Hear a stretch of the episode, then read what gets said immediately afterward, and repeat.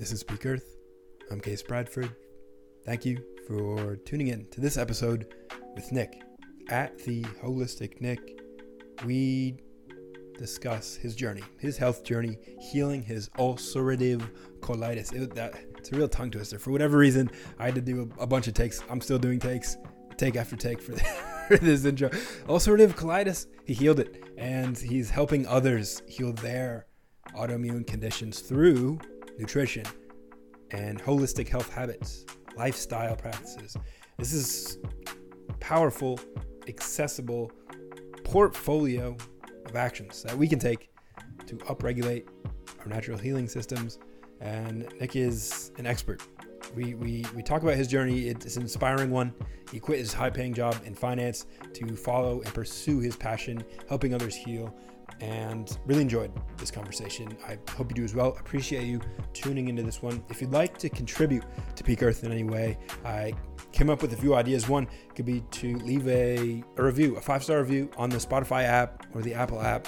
Those both always give me good vibrations. Another another way could be to share an episode on Instagram story or a tweet, or you could write a letter to someone about it um, a third way could be to build a medieval castle with your, your bare hands. And people say, wow, what, what are you doing? Why are you doing that? And you could just, you know, you, are probably listening to th- this podcast. Hold on, let me pause Peak Earth. And or you're listening, you just tell them that the entire time you're listening to Peak Earth podcast. And um, you just tell everybody, everyone who asks you about your handmade medieval castle, you just tell them you built it while listening to the Peak Earth podcast. And uh, that'd be pretty cool. So, uh, just a handful of ways there. Do whatever you want. Either way, appreciate you. Thank you for tuning in, and I hope you enjoy this episode with Nick. How are you? Doing well, Case. How are you? Very well. Glad to connect. We we've been connected online for a, a long time. I remember when we first started, you were anonymous. So you were basically covering your face because you were I believe it was because you were still working for for a, some corporate entity and didn't want you know your identity revealed on the internet. Yeah, I was. Uh, so I first started my page. I was kind of just posting about stuff here and there. Um, and I started working with people. So it was like a side side hustle, I guess you could call it. Um, so yeah, I was trying to hide that. Didn't want my employer to find out about it, and then finally made the switch to do this stuff full time and didn't have to do that anymore. So that was nice. That's a big step. I think a lot of people do that. A lot of people are afraid, not necessarily afraid, but hedging their their self because it, you know, we do live in a world where something you could you say online could be misconstrued, or you know, even just providing. We live in a strange world where even just providing authentic health information can be like deemed as almost like counterculture or against the grain, or like something that companies don't want to be associated with. It's pretty bizarre. Yeah, I've I've seen some horror stories out there. That's why I was I don't think my company would have cared, honestly. Um, but I've seen some crazy stories about people just not even posting anything controversial, just a general opinion. Like, I think this is healthy for you, and they get crazy backlash for it. But yeah, it's a it's a crazy world out there. wow. So, what was that led you to take take that step? Because that's a big leap. You're going from working at, at a company, from what I understand, it was a, a well paying job where you were comfortable and then shifting it into a place where you are you know, following your passion and helping people to, to get healthy. What was that transition like? Yeah, so I studied finance in school. Um, I never really liked that. I always had like this interest in just health and fitness and wellness in general. Um, so I went into that career honestly just kind of chasing the money, um, and I didn't didn't enjoy it at all. It was kind of like a soulless, just empty feeling that I had there.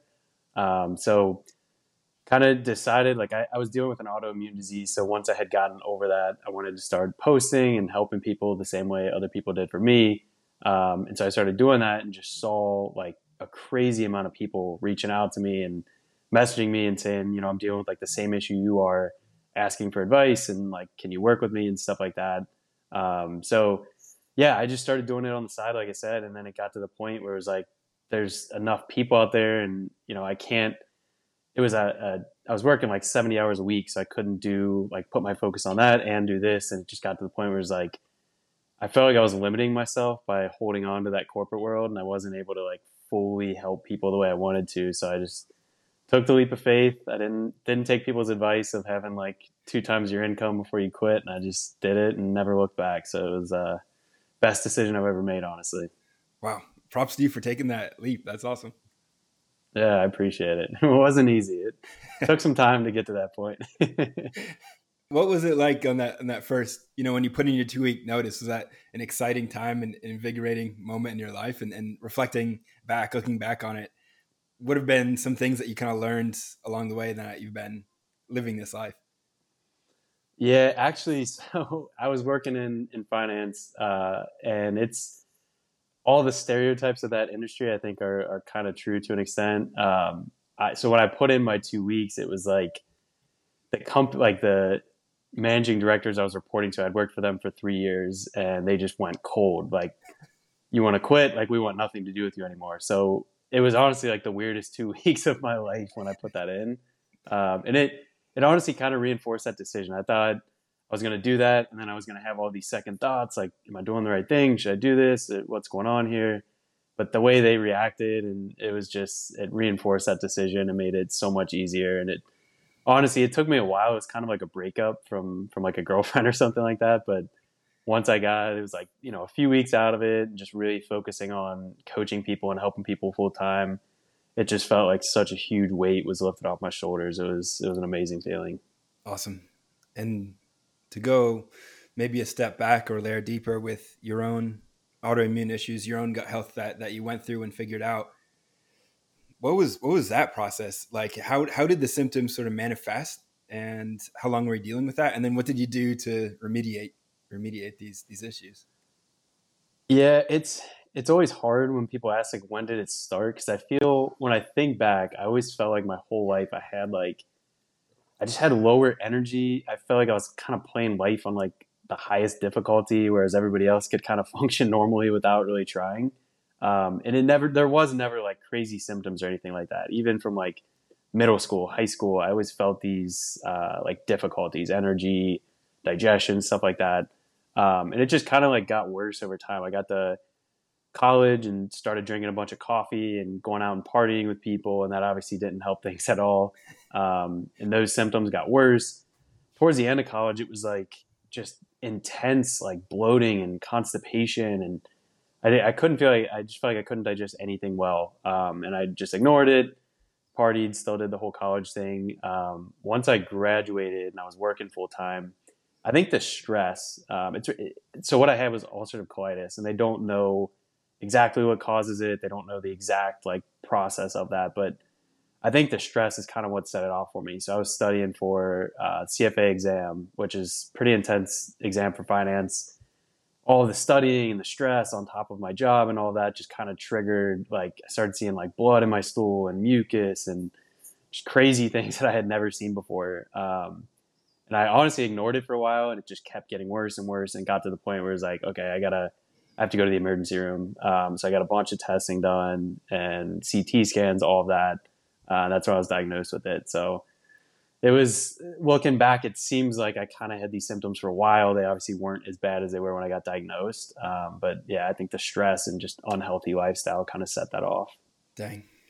Yeah, it's it's interesting how pretty much everyone kind of goes through the beginning stage of life, you know, up basically through college and gets bombarded with just all kinds of stress and toxins, essentially low quality food, no, you know, real education as as to how to actually you know get the body right and, and aligned with with nature and working properly. Now now i guess some of the some of the young guys some of the young kids you know guys and gals are getting great quality stuff from from the internet but you know i think we're probably around the same age. Didn't really have much of that until i was like in my early 20s so it, yeah it's it's wild because I, I feel like everyone has this big load of toxins and stress and then it just manifests in different ways for different people. Like some people get really depressed some people get digestive issues and you know everywhere in between.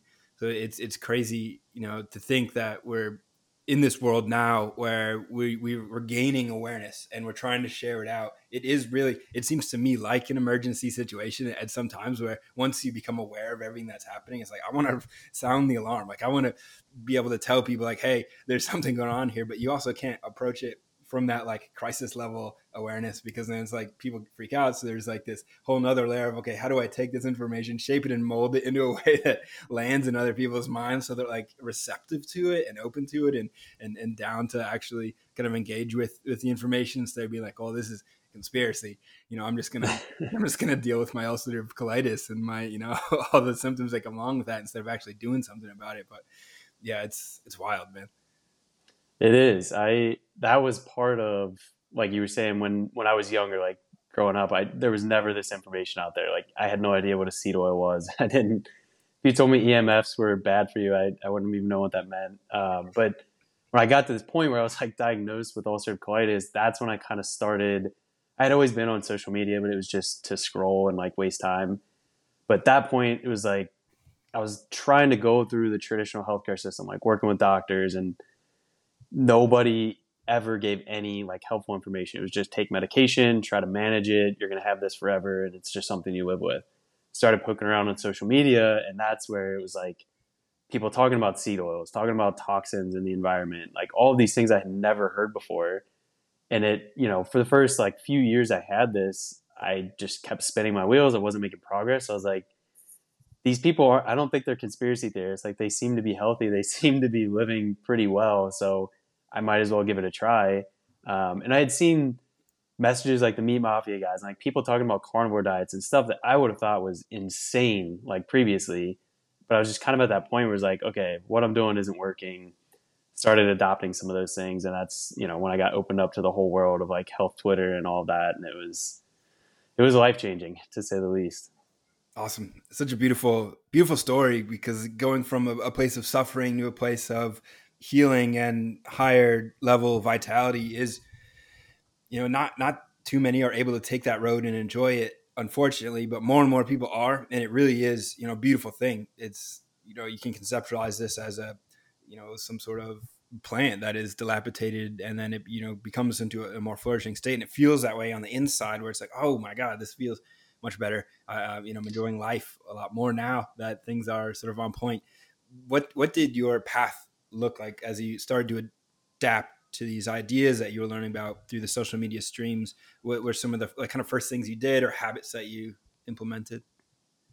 Yeah, it, it all started with diet, just obviously digestive issues. First thing you think of is, is diet. So I did carnivore. I, I honestly did it for way too long. Um, so I, I adopted that and probably 75% of my symptoms within like a few months were just gone. So it was like, okay, something's working here. So I was scared to like get off of that diet.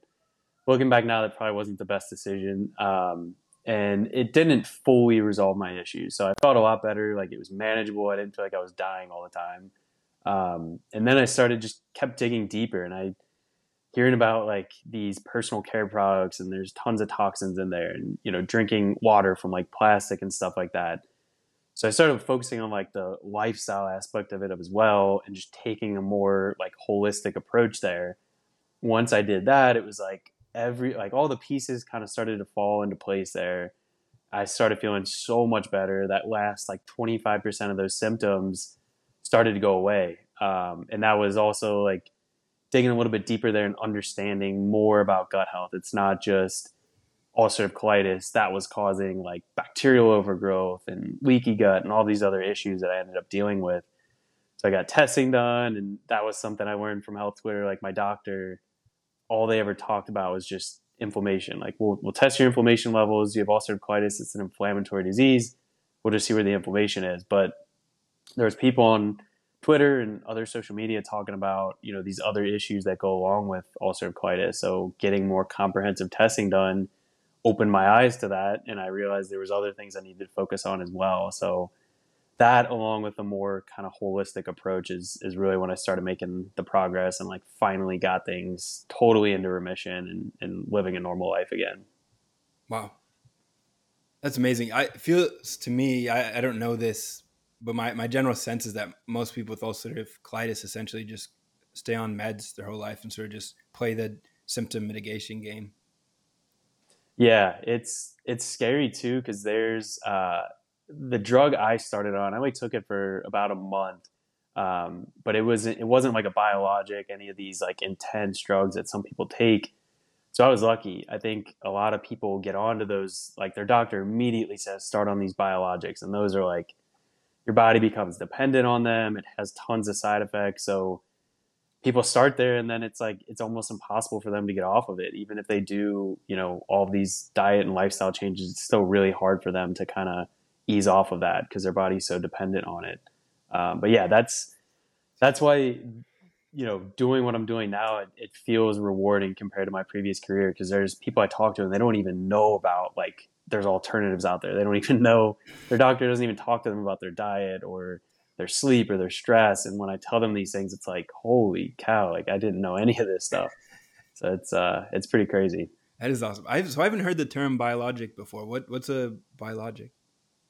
I'm not very very well versed on them. They're it's like a just more intense drug. So like the drug I was taking, like mesalamine, is just I don't know the difference between them. I'm not a unfortunately not an expert on the medications, but um, it's a it's a more intense drug. They use it like there's Humira and stuff that they use for like uh, arthritis. Those are also used for things like um, ulcerative colitis and different inflammatory diseases. But they're intense. They're like the I guess you could compare it to like a handgun versus like a grenade or something like that. It's they're pretty intense. They don't sound biological at all. That's the thing. They're they're it's just a like a synthetic medication and everybody yeah uh, that's all the doctors talk about and they just become dependent on it and people have this like tunnel vision on medications the only way to do it you can only manage it you can't get rid of it i haven't heard of anybody honestly that that went on those types of drugs and went into remission and was able to get off the medication so it's just a lifelong customer type of thing there. They're so good at naming and marketing these things. It's like they are. Yeah. You name that more accurately, it would not be biologic. It'd just be like some sort of lab, like deep laboratory, you know, experiment where it's like bolus of, you know, chemical bomb, chemical grenade, like like you just got. crazy. Yeah it's uh, that's honestly what I every time I think of like medications and pharmaceuticals and stuff, I just think of like a evil scientist in like a lab somewhere just cooking up these medications.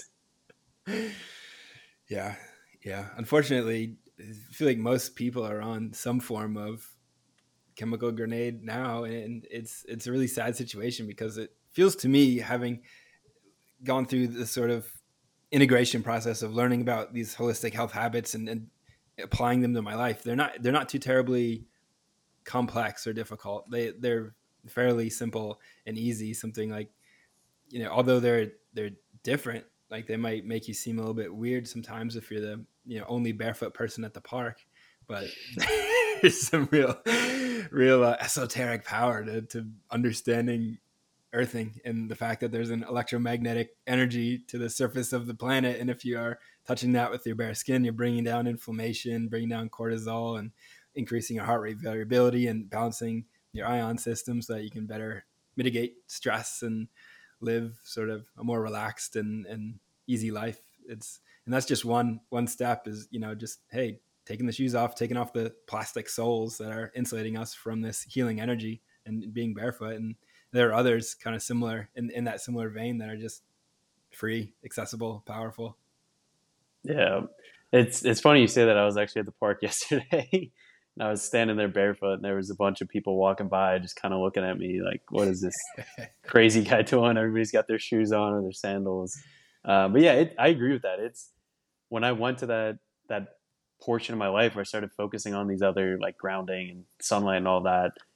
Honestly, I had to unlearn like all the dogma and stuff that you just your entire life you're just told like this is the way these are the things you do this is what health is and it took me a while to kind of unlearn that before i could even start thinking about like implementing these things because i i would try some of them and i still had those thoughts in the back of my head like this is kind of bs there's no way standing in grass is going to help me. Um, so yeah that was that was more important than actually just trying to start to do these things.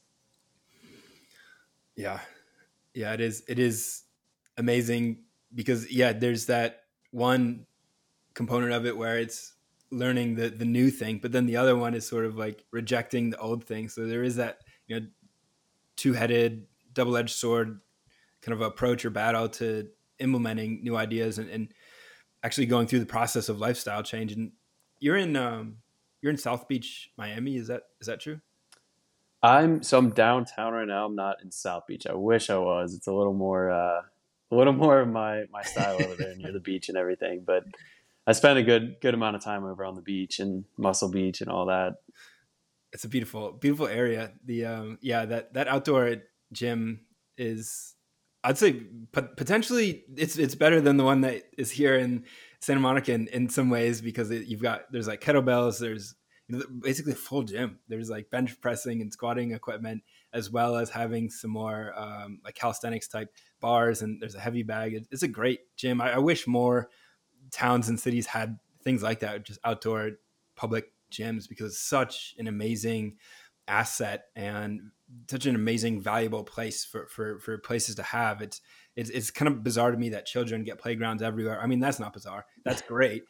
like, why not?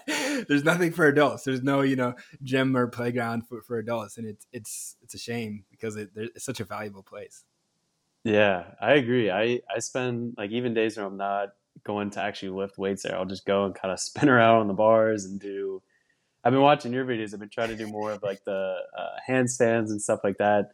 It does. It feels. It feels like I did when I was a kid. I'm just kind of playing around on the monkey bars and stuff like that. It's such a freeing feeling. You just feel so alive when you're doing stuff like that, as opposed to sitting in a gym under blue lights and just lifting weights on a machine or something like that.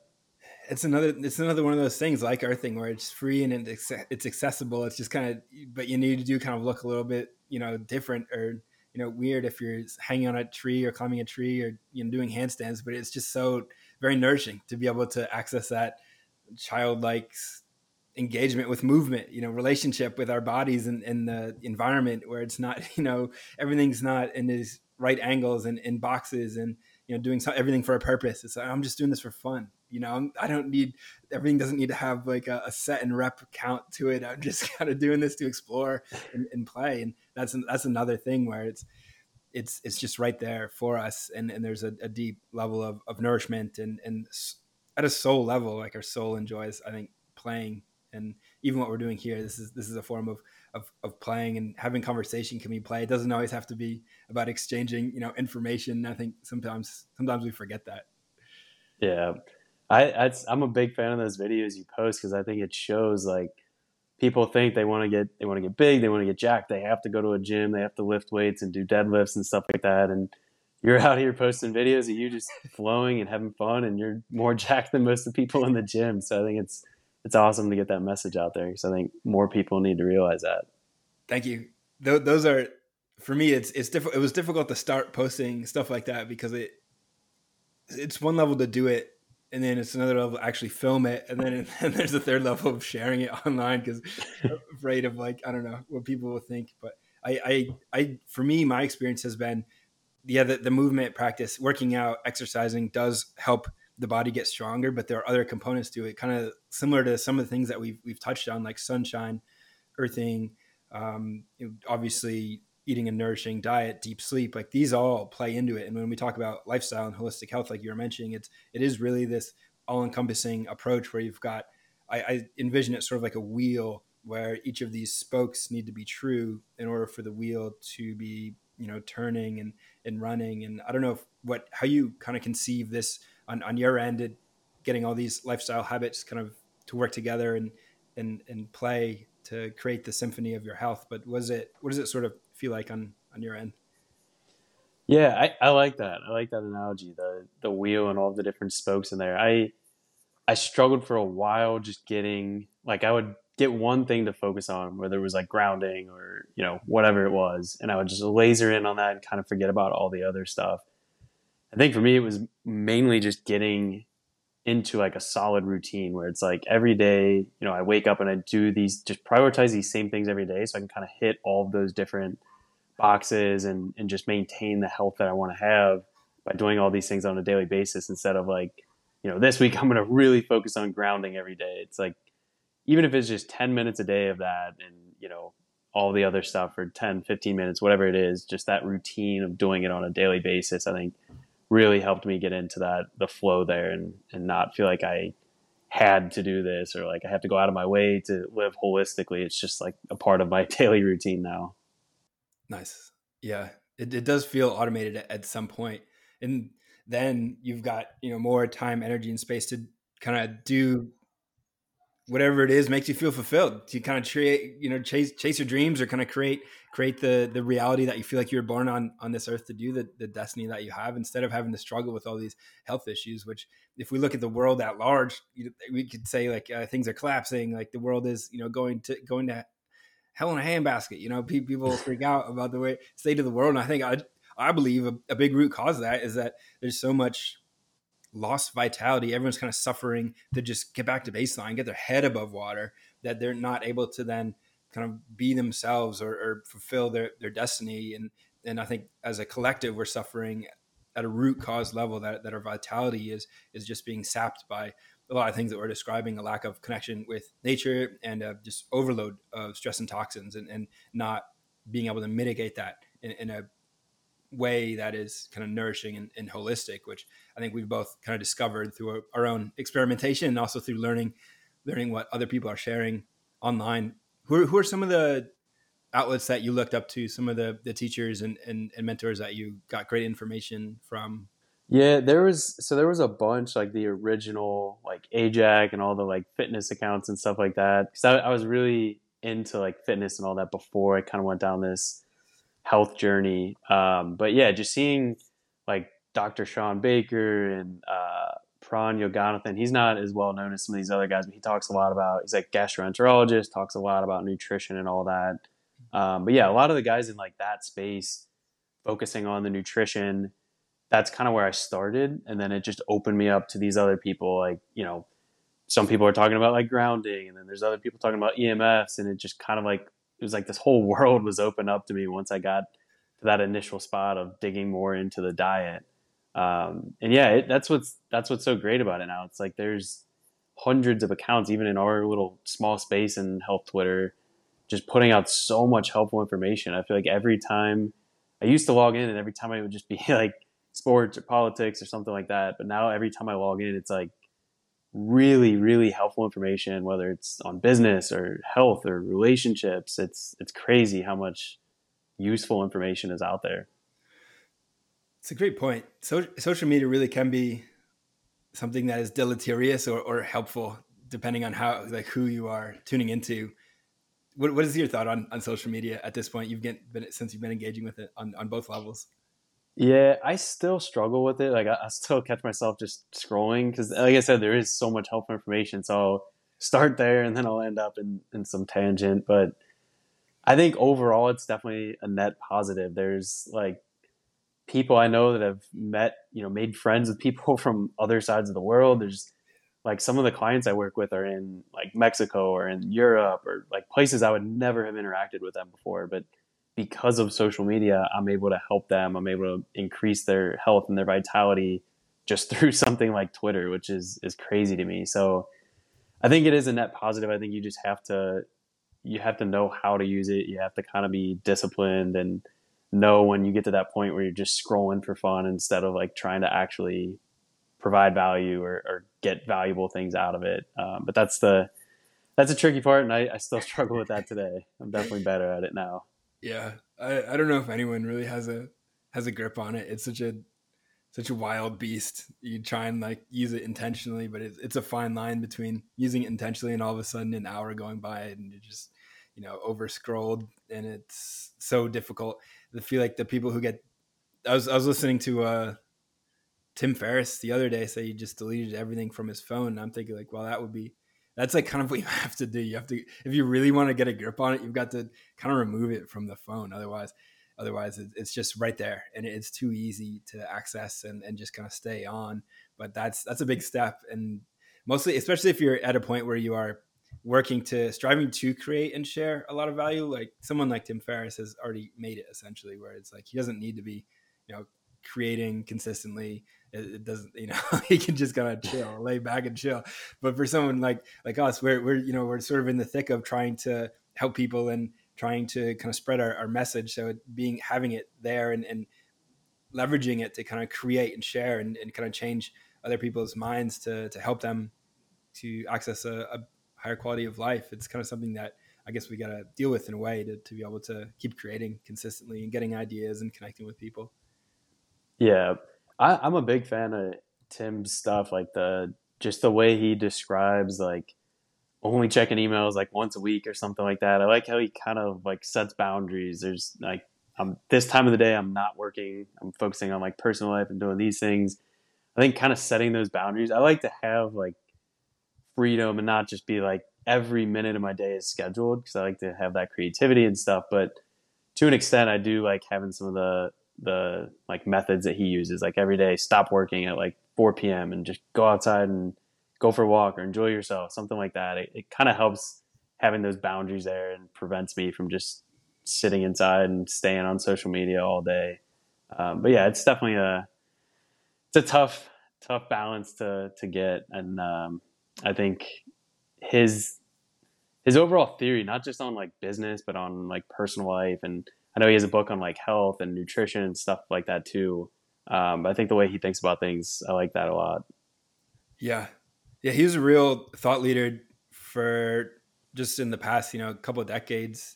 It seems like he he he really leveraged the internet to better than than most other people as as like an individual content creator. He was kind of the trailblazer in a lot of ways with that whole concept of how to use the internet and present ideas and kind of bring things together and and share it in, in a way that is compelling for people. I think he's changed the whole generation of, of you know people to to see the world in a, a different way.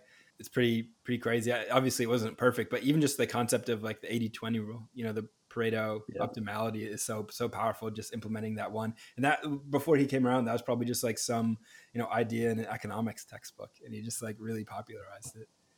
Yeah, yeah. It's I know I forget when he wrote the like four hour work week, but I read that honestly recently was the first time I ever read that, like within the last year, year and a half. And it's crazy to think about like I know he wrote it a while ago. It's crazy. He was like so far ahead on these things and now all the stuff he talks about is just like what everybody's focusing on now and everybody's starting to implement that themselves. But yeah, he was way ahead of his time with that stuff. Yeah. What what are some things you think that are ahead of the curve now, but in 10, 20 years is just going to be common commonplace? It's a good question. Um, I think a lot of this stuff that that we all talk about will be. I think, and that that's what's good about like this this space on Twitter and, and Instagram is like people showing that they do these quote unquote like esoteric like crazy conspiracy things but they also live like interesting lives they're you know jacked they go out and travel and do fun things I think that like opens the door to people to realize that you don't have to be a crazy person to do these kinds of things. I think grounding and, and getting sunlight, not wearing sunscreen, like avoiding tap water, all of those things. I don't I don't know if I'd say like within the next five years, but I'd say like, you know, maybe 10, 10 plus years from now, like people a lot of people will be starting to talk about that and it won't be as out there as I think it is now. I agree. I was recently I've recently been jamming on the, the concept of quantum health. Have you gone down that rabbit hole? Not a little bit familiar, but I haven't haven't gone too deep on that. It's this it's essentially it's a very bizarre name, right? Kind of nerdy, like quantum health, but it, it kind of encapsulates like the power of sunshine, circadian rhythm, uh, the dangers of EMF and blue light, like a lot of these esoteric sort of things that you can't touch or feel, right? You can't really touch or feel electromagnetic frequencies from Wi-Fi from your phone, or even when you're grounding. Like it's subtle. You can, I, I believe you can detect. It might be in my imagination, but I feel like I feel like I can subtly feel like when I'm earthing, when I'm barefoot on the earth, I can feel an energy, especially after 20 minutes. My my stress levels go noticeably dip after that like 20 minutes of, of walking around barefoot and the, and just having all these encapsulated into into a sound concept of, of understanding you know circadian rhythm the power of sunrise, sunset, um, blue light, how, how important it is to wear those blue light blockers to protect your, your sleep. Like all that, I think is going to become more common, common uh, knowledge and, and, more widespread. I, I agree. It's because it, it's just so powerful and accessible and, and, easy. And especially as these things, these things become more pervasive in our life using technology at night or um, having more electromagnetic frequencies from, from various smart devices all these things as, as we're going to start to see sickness probably not get better first, probably get worse from here.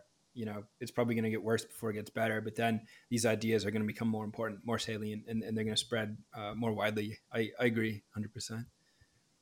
Yeah, I, I've honestly, it's been like just over a year since I started posting like on my accounts and stuff like that. I've noticed, I know it is a bit of like the echo chamber effect, but I've noticed when I first started posting, like I would talk about some of these things to people or post about them, and a lot of people would be like, You're crazy. Like, what are you talking about? But now it's like when I have these conversations with people or when I get on with like a client or something, they're way more receptive to it. And I don't know if it's just that this area of like health Twitter is growing and reaching more people, or if it's just like the whole world is, is kind of changing, which would be awesome. But yeah, I've definitely, even over the last year, I've definitely noticed uh, a change. Yeah. No, 100, 100%. Back not too long ago, the concept of or, organic food was deemed as kind of crazy.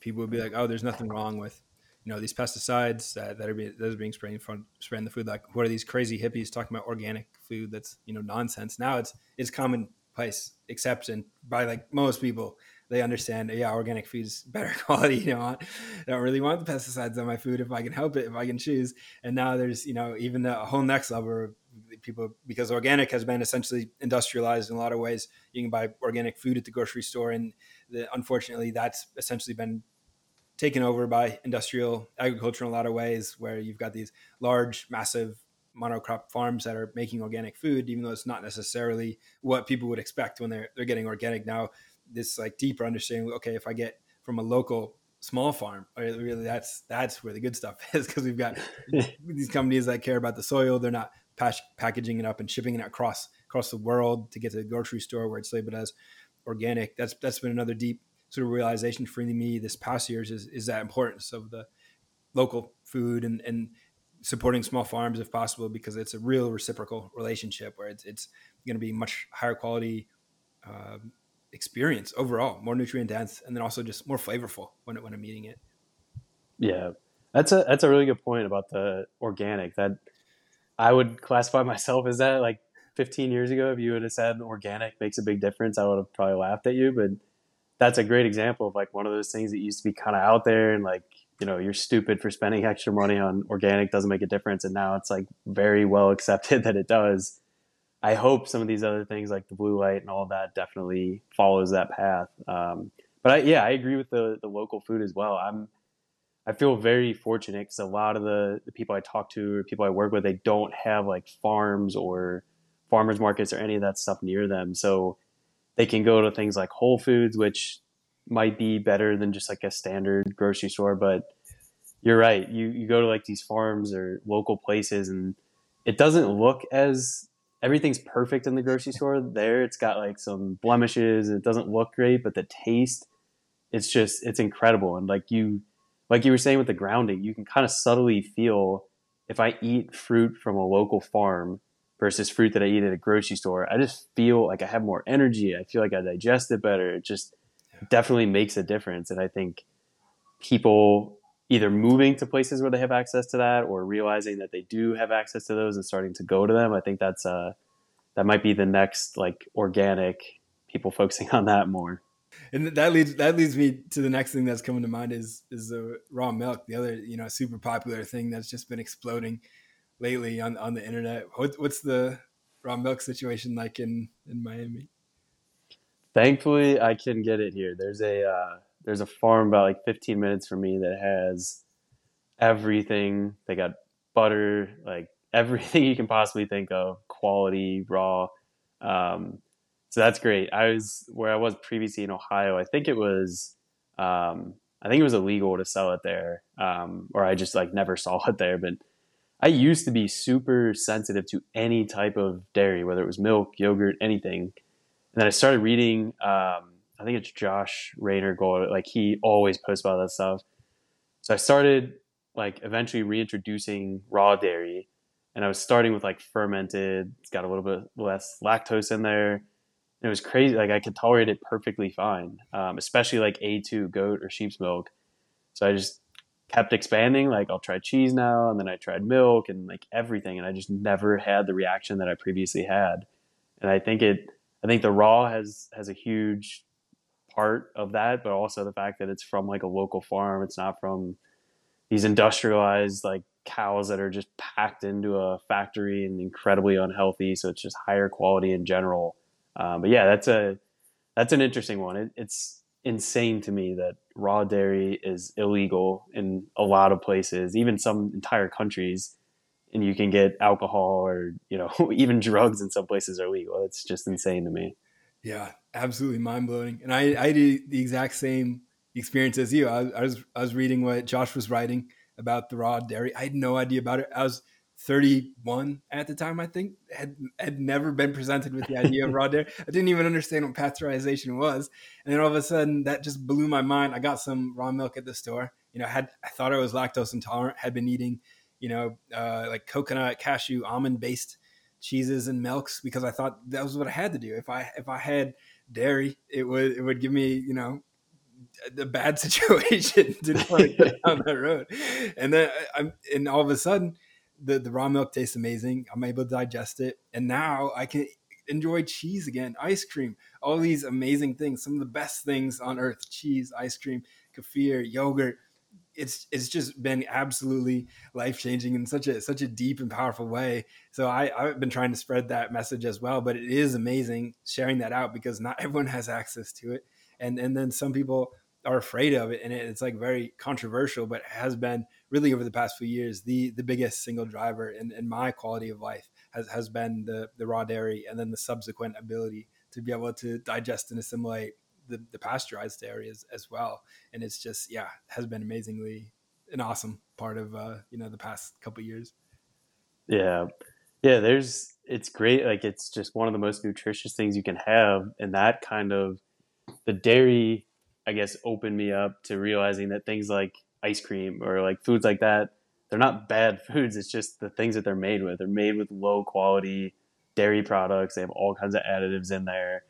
But it's the same thing with like the burgers. Like I, have seen you post the the sweet potato bun burger. Like you can eat that with quality meat with organic sweet potatoes, and that's a healthy food compared to like you know low quality grain fed burgers with buns that have a list of ingredients you could turn into a novel and it's crazy. You, it, it, opened my eyes. It all started with the raw dairy, like you're saying, but it just opened my eyes to like all of these other foods out there that I completely cut out. French fries, stuff like that. I thought they were unhealthy. It's like no, just switch the ingredients and, and you're good. You can eat basically anything you want.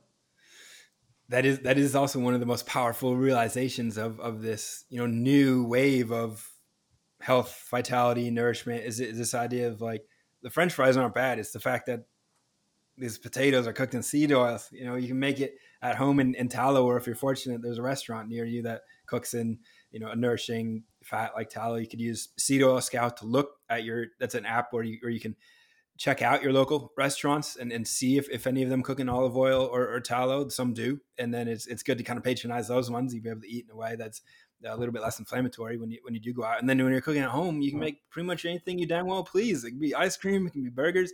I think pizza is kind of the hardest one because for me, I'm, I'm even if it's like fermented organic sourdough, it's still difficult, a little bit difficult to digest uh, wheat. I find, but once in a while, it, it's absolutely you know amazing. It's not going to be damaging. Wheat is a tough one. What, what's your opinion on on that? Yeah, that that's a tough one. I think for some, it, it seems to be different from person to person. Like some people just aren't as susceptible to that, and like gluten and stuff like that. I think just in general, like those crops in the U.S. are just not great, and it, it's just tough in general for people to tolerate them. I'm kind of the same way as you. Like if I have, I'll have like a croissant here and there, and I don't have any problems with that. But if I go try to eat like a pizza, it's it's like kind of an overload there. Um, so here and there, it's, it's fine, and I, I, still include stuff like that. But um, I just in general try to avoid gluten and, and wheat and stuff like that as much as I can. Yeah, I think I think the best like closest substitute I've found, which I'm not a huge fan of, just the, the, concept of like food substitutes seems kind of I don't know dorky to me. Where it's like I've made you know a pizza out of potato, but it's it can like it, it still it can if it still tastes good, it, then it then I don't see what the big deal is. I just could maybe call it something else, but a meat a pizza, for example, especially with something like ground chicken. Uh, Force of Nature makes an amazing ground chicken. You can get ancestral blend even that's got a high percentage of organs, so it's very nutrient dense. You kind of flatten that out into a, you know a pizza crust shape generally, and then you just put sauce and cheese on it. Uh, you only bake it, and then you put the sauce and cheese on, and it just basically uh, you know ground chicken burger with marinara sauce and melted cheese on it. It's absolutely amazing, and it, I'd say it's even better than most of the pizzas I've had. To be honest with you, and it's very nourishing and uh, nutrient dense and delicious. And that so that's an option too for folks listening that are kind of like really craving a pizza but don't want to have to deal with upset stomachs. If, if you're in that you know arena where yeah, pizza has is an awesome way to sort of hit that spot. Yeah, I've never, I haven't tried that one yet. I'll, I'll, definitely have to give that a try. But those, the ancestral blends, I'm a big fan of those. I have like friends and family members that have wanted to try like organ meats and stuff like that, but they're just so turned off by the fact of eating like a liver or a heart or something. But you get those. I've done the ground beef uh, ancestral blend. it doesn't doesn't taste like there's any organ meats in there. It just tastes like a normal uh, ground beef. So I think those are. I've seen more and more of those types of companies pop up and provide like shipping across the country and providing people like high quality meats and dairy and stuff like that. I think that's amazing. It's kind of like what you were saying too, like restaurants that some of them cook in, in tallow or they use olive oil and stuff like that. I don't know if it's one of those effects where now that I'm conscious of that, I'm just noticing it more, or if there are more places cooking like that. Because I've seen, like around Miami and different places I've been, I've seen restaurants like explicitly state that. We cook in olive oil or we use tallow or stuff like that, which is cool because I think um, that's one of the hardest things is you're traveling or if you you know going out to dinner or something it's very hard to eat foods that aren't going to just cause crazy inflammation. Yeah that is that is a challenging part. And i think i don't know if it if it's mostly a, a big city phenomenon but I, there's definitely more of those places uh, coming coming around because there, there's a market for it you know they're, they're going to follow the money and if, if we as, as consumers are voting with our dollars and we're really going to reshape the food landscape and the food system at a, at a fundamental level by by changing what we buy and, and what we eat and how we choose to spend our money. And and the ancestral blends those are those are incredible really one of the most innovative food products i've seen in the past few decades is, is being able to take the most nutrient dense parts of an animal the organs integrate it into ground beef so that you don't even really notice that they're there because they, they can have a different taste, very different texture, which can be a little bit off-putting. And uh, one thing that, that's coming to mind that I did want to make sure we, we talked about was was um, fasting. We, we talk about raw milk a little bit before. I know some people go on raw milk fast, bone broth fast. You went carnivore for a while, which you could perceive that as a meat fast. And I think you've, also done you know, water fast or zero calorie fast. What what has your experience been like with, with all that sort of healing modality? Yeah, it's I, I've done it like when I first got introduced to it, it was more for like the gastrointestinal reasons, just kind of trying to reset my gut and help me with a lot of the issues I was dealing with, especially inflammation. Um, so that's kind of how I got introduced to it. But the deeper I dug and just seeing some of the stuff you talk about, like the healing properties of it, like you have an injury and you do a three or four day like water only fast, your injury is just magically gone or feels much better after that um, it's yeah, it's crazy. Like I, I just did my longest fast ever. It was 117 hours, um, and that was it was definitely difficult. I think the longest I had done before that was like 72. Um, but it's I get done with that, my energy, which is crazy because you don't have like these nutrients and stuff, but my energy was like through the roof. I was thinking clearer than I would like even on like a whole stack of nootropics. I just everything feels better. Um, and I, I still do it today, like more as like a maintenance thing. So I'll do it like every three months or so. Um, it's usually like 48 to 72 hours. Um, and I haven't, I've done the water only fast. I haven't done a dry fast yet. That's something I haven't looked into much. Uh, but yeah, it's, it's crazy. Like the, every time I do it, I just think like, wow, I, I should do this more often because the benefits are just absolutely unbelievable. Yeah, it is. It's kind of a tough one to balance within my mind because a lot of t- it's it's crazy the mind games that'll come up when I decide, okay, it's time to fast, and then it's like, well, there's some tasty food in the fridge. I should probably eat all that first. and then there's this other concept. It's like, well, I don't want to be like, I don't want to lose my muscles. Like I worked hard for my, you know, that's another thing is that people will be like, I'm afraid of, you know, muscle loss. And, and I think that there is some truth to that to, to a certain degree is where you're certainly not building muscle. And, and you could say, okay, potentially there's a little bit small amount of muscle loss during that period. But on the other hand, the, the benefit is that you've got a tremendous amount of digestive regeneration, which it is to me almost like a, a, bow where it's being pulled back in a sense where, okay, potentially there's a, a, very small, especially if you're within five days, the muscle loss is going to be extremely small, if, if, if at all. And then the digestive benefit is going to allow you to build more muscle when, when you come back, because if you're just constantly eating three meals a day all the time, that, that is probably going to take some sort of a, a toll, you know, on the, on the body, never giving it a rest or repair of, of any kind. Yeah. Yeah, that one of the huge benefits of it for me is like even because I am so focused on like digestion and gut health, I still kind of lose my relationship with food. I get busy and it's just like, okay, I got to eat breakfast, so I'll just scarf down some food. When I do those fasts and I come back, it's like it tastes so much better. I appreciate it so much better. My relationship with food is so much better. So I, I slow down. I don't eat as fast. Like I really savor those meals I think it's a really good way to kind of like reset that relationship with food that honestly, I'd say like probably 90% of people just don't have, they look at it as like an activity versus like fueling your body. And a fast is just a great way to kind of reset that. I agree. Really well said. It does just completely change instead of just taking it as something for granted that you just kind of scarf down, like you said, around meal time. It's just like, wow, this is this is just absolutely amazing. The fact that we even have this you know available such high quality such like easily so easily attainable and and all these options you know walking to the grocery store is just absolutely mind-blowing especially if you haven't eaten in you know three four days it's like wow this is we're fortunate to to have all this it's pretty crazy yeah i think i think it was the last fast when i did the 117 hours it was like the third or fourth day that I was doing it, I was cooking a steak for people that I was with, and that was like the honestly the biggest physical and mental challenge I think I've ever had in my life because it's brutal just opening the refrigerator and seeing food in there, but let alone cooking it, smelling it, watching people eat it. That was that was tough.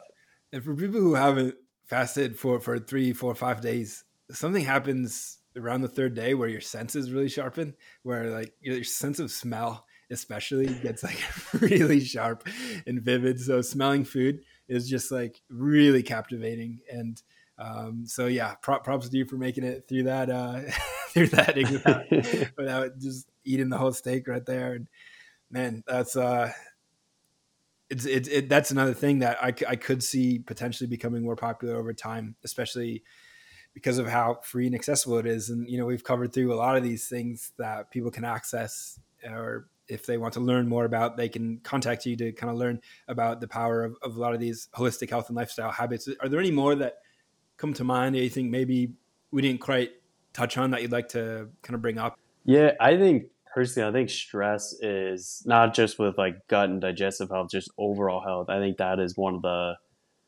biggest factors that people overlook. And it's it's so easy to like you you wake up every day, you got a whole list of things you got to do, you got to work, you got kids, whatever it is.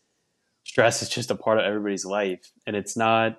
You definitely want to try to minimize your exposure to or stress as much as possible, but also just managing it. Like meditation was something I also used to think was kind of crazy and woo woo, but the more I started doing that and deep breathing and just different types of like cold exposure, stuff like that, that kind of like takes you out of your mind and reconnects your mind and your body. That really, really helped me manage my stress. And like specifically for gut health, that's a really, really important factor. It, it can worsen leaky gut, it can cause inflammation, cause dysbiosis, all kinds of issues there and that's all the people I work with. That's one of the huge things I talk about because um, I think it is just overlooked by a lot of people. It causes a ton of issues for them. It's a big one. It's a big one. And for for you, so meditation, deep breathing, with and cold exposure were those the three modalities that that work best for you?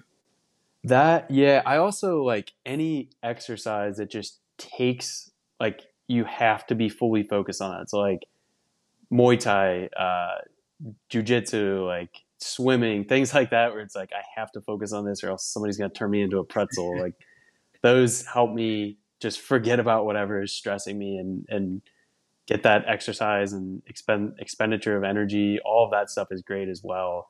Um, so yeah, I think those are the main ones. Like I always I try to do meditation like at least or deep breathing or something like that at least once a day.